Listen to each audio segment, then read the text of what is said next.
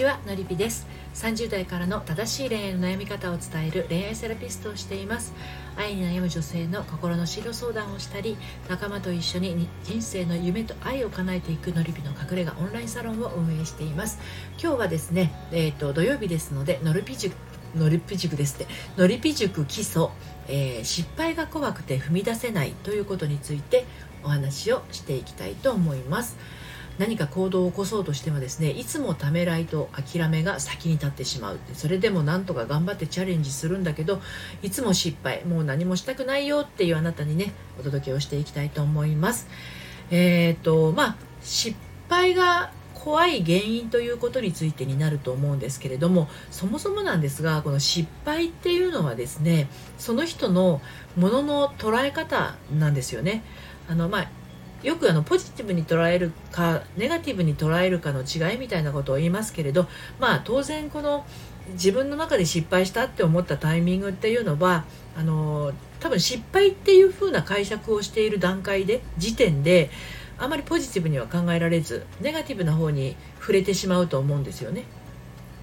うん、であの失敗っていうその言葉にまずそのそもそもネガなネガティブなねイメージがあるかなと思うんですけれど、あのー、何かこう出来事が起きた時にねあこれ失敗したわみたいな時ってあの失敗をいけないこととかダメなことっていう風にあの捉えてるっていうことなわけですよね。うん、でこういうふうに何かしらこう起きたことに対して失敗だっていうふうにあのとらわれがちな方というのはですねあの完璧主義とかあとプライドが高いとかそういったあの傾向があったりするわけですよ。うん、あのなて言うのかなキャパ以上に頑張りすぎだったりとかね、うん、自分の要領を考えずにこう請け負ってしまったりとかっていうプライドが邪魔してあの断りきれなかったりして全部請け負ってしまったりとかこれはあのお仕事なんかでもよくあると思うんですよね。まあ、恋愛でもあると思います。はいでえー、まあ、そういう方の口癖で多いのがですね「ちゃんと」とか「しっかり」とか「頑張る」とかあとはこう「急いで」とかそういう感じですよね。で結局こういう急いでやらなければならないとかっていうあの思いを持ってやってますと当然ペースが狂いますので自分の思っている結果があの起こらずに思っていない結果になるっ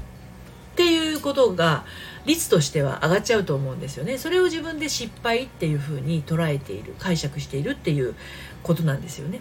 実際はあの自分のやったものに対する結果が起きているだけなんですよね。ただその結果だけのことなのに、まあ、なんでこうね人間はあの自分を責めるような方向に入ってしまうかっていうところにその結果があごめんなさい失敗が怖くて次踏み出せないっていうことになっちゃうわけですよね、まあ、恋愛なんかでもそうですよね。婚活していたりしてもそうですよね。なんかこう婚活とかマッチングアプリみたいなものっていうのはあのまあ言っちゃえば毎回人が変わるはずなのに前の人の失敗を自分で失敗と思ってることをあの今付き合っている人にも当てはめてしまったりとか。離婚している人が離婚自体を失敗って思ってたら次に誰かと付き合った時にまた失敗したらどうしようでこれで再婚したはいいけどまた失敗したらどうしようみたいなことをもう全然こうそういうなんだろうな、えー、楽しいことを考えるよりも失敗の方に触れてしまうっていう気持ちがね振り子があるとしたらそっちにばっかり寄せてしまうってなったら全然楽しくならないじゃないですかね。うん、ですので、まああのそういう場合は自分の解釈がどうしてもそのいけないことダメなこと失敗要はあの前の人と、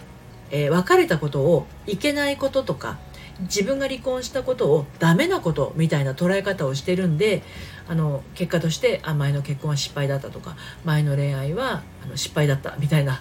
扱いをねしてしまったりするんだけど。でもそれって単なる結果なんですよね、うん、前の人とは合わなかった、ね。えー、前の旦那さんとは合わなかったっていう結果なわけであの誰が悪いわけでもないんですよ。うん。あの自分には合わなかったんだっていう事実だけを見れば失敗でも何でもなくてでそんな人に引っかかっちゃった自分を責めたりするんだけどそんな人に引っかかっちゃった自分を責めてたら人を好きになることなんてできないですよ。本当に。だって感情っていうのはその人がどんな人であるかわからないまま人を好きになったり惹かれたりするわけなのでその後あのその人のね自分に対する扱い方とかを知ってね私こんな扱われ方は嫌だって言って気がついてあの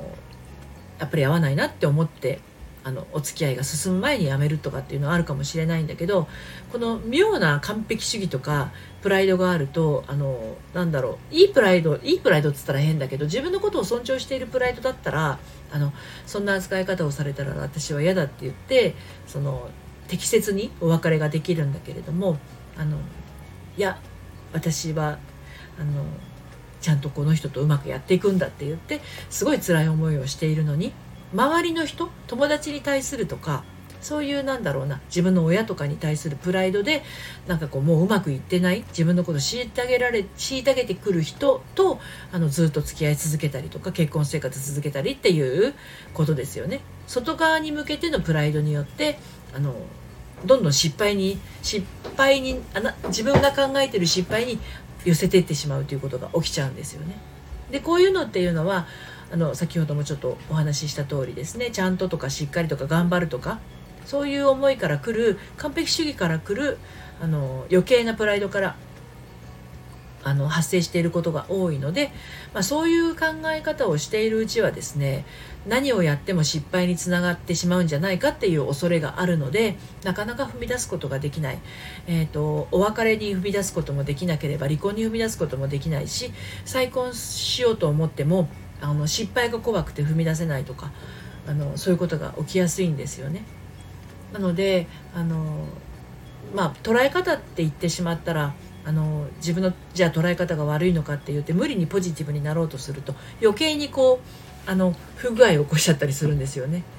うん、あの自分の中では、えー、ダメなことっていうふうにあってそれをダメって思ってるのにもかかわらず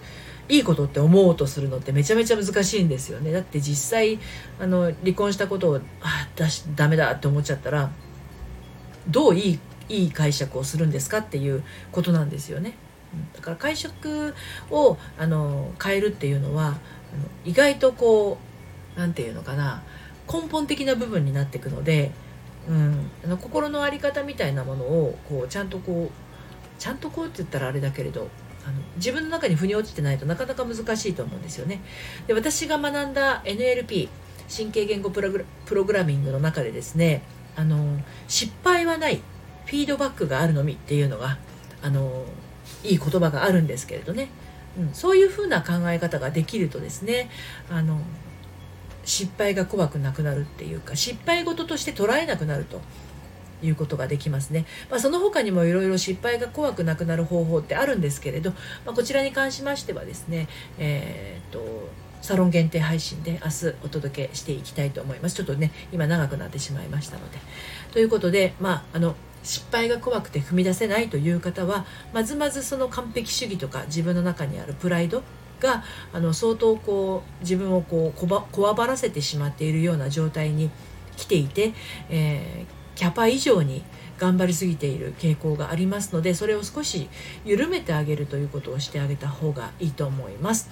そして、えー、根本的にその失敗が怖くなくなる方法というのはサロン限定で話をしますけれども今後サロンに入られた方はアーカイブ残ってますので後からおかげで聞くことは可能です。ということで今日はこの辺で終わりにしたいと思います。それではまたさようなら。